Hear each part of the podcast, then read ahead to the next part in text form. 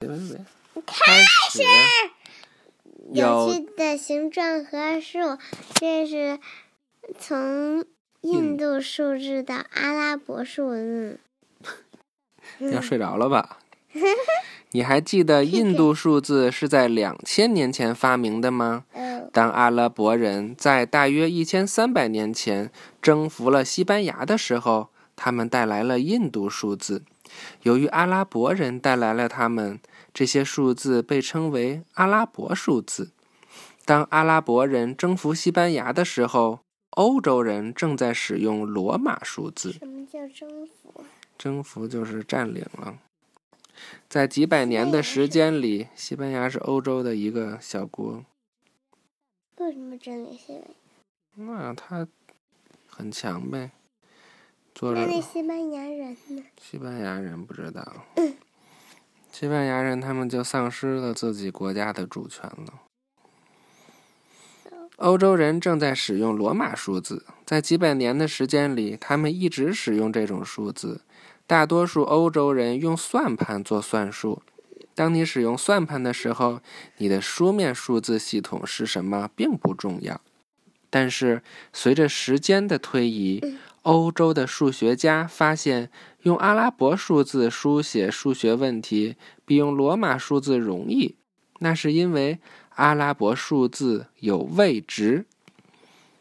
为了理解位值，看看这些阿拉伯数字，在数字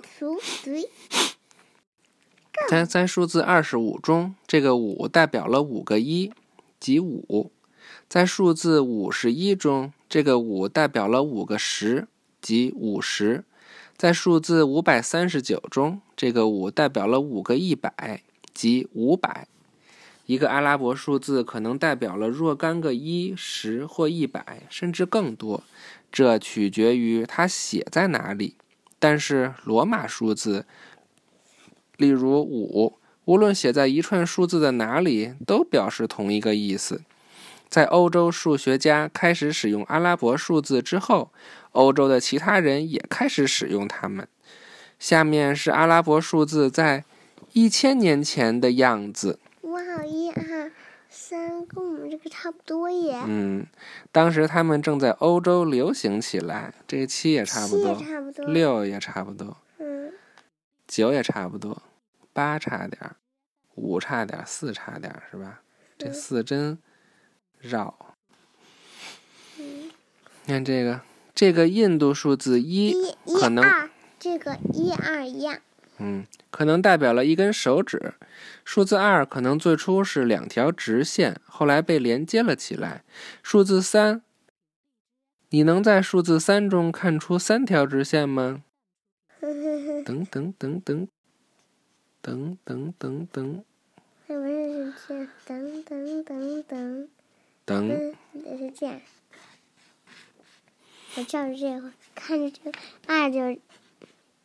嗯，预习下一课了。零。